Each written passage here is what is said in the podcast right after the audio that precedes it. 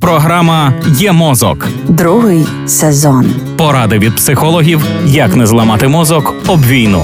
Проєкт створено за підтримки програми партнерства у галузі масмедіа в Україні UMPP.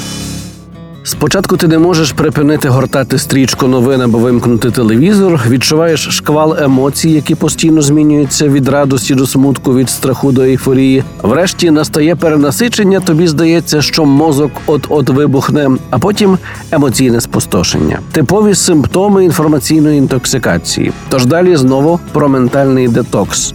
Адже в наших головах теж поле битви інформаційно-психологічної війни. Тож продовжимо говорити, як не робити того, чого від кожного з нас сподівається ворог. Сучасна війна це війна нервів навіть більшою мірою ніж війна ракет і танків.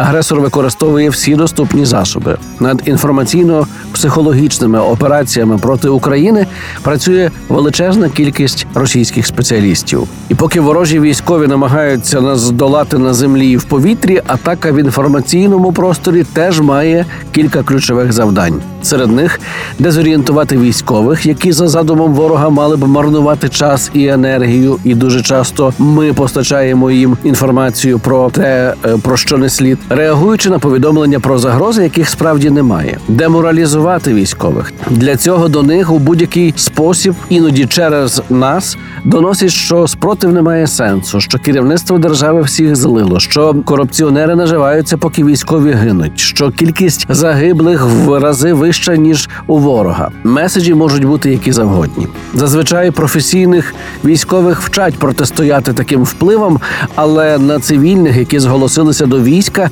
це може діяти, як і на простих цивільних, на нас із вами, і докладніше про це вже завтра, о цій самій порі.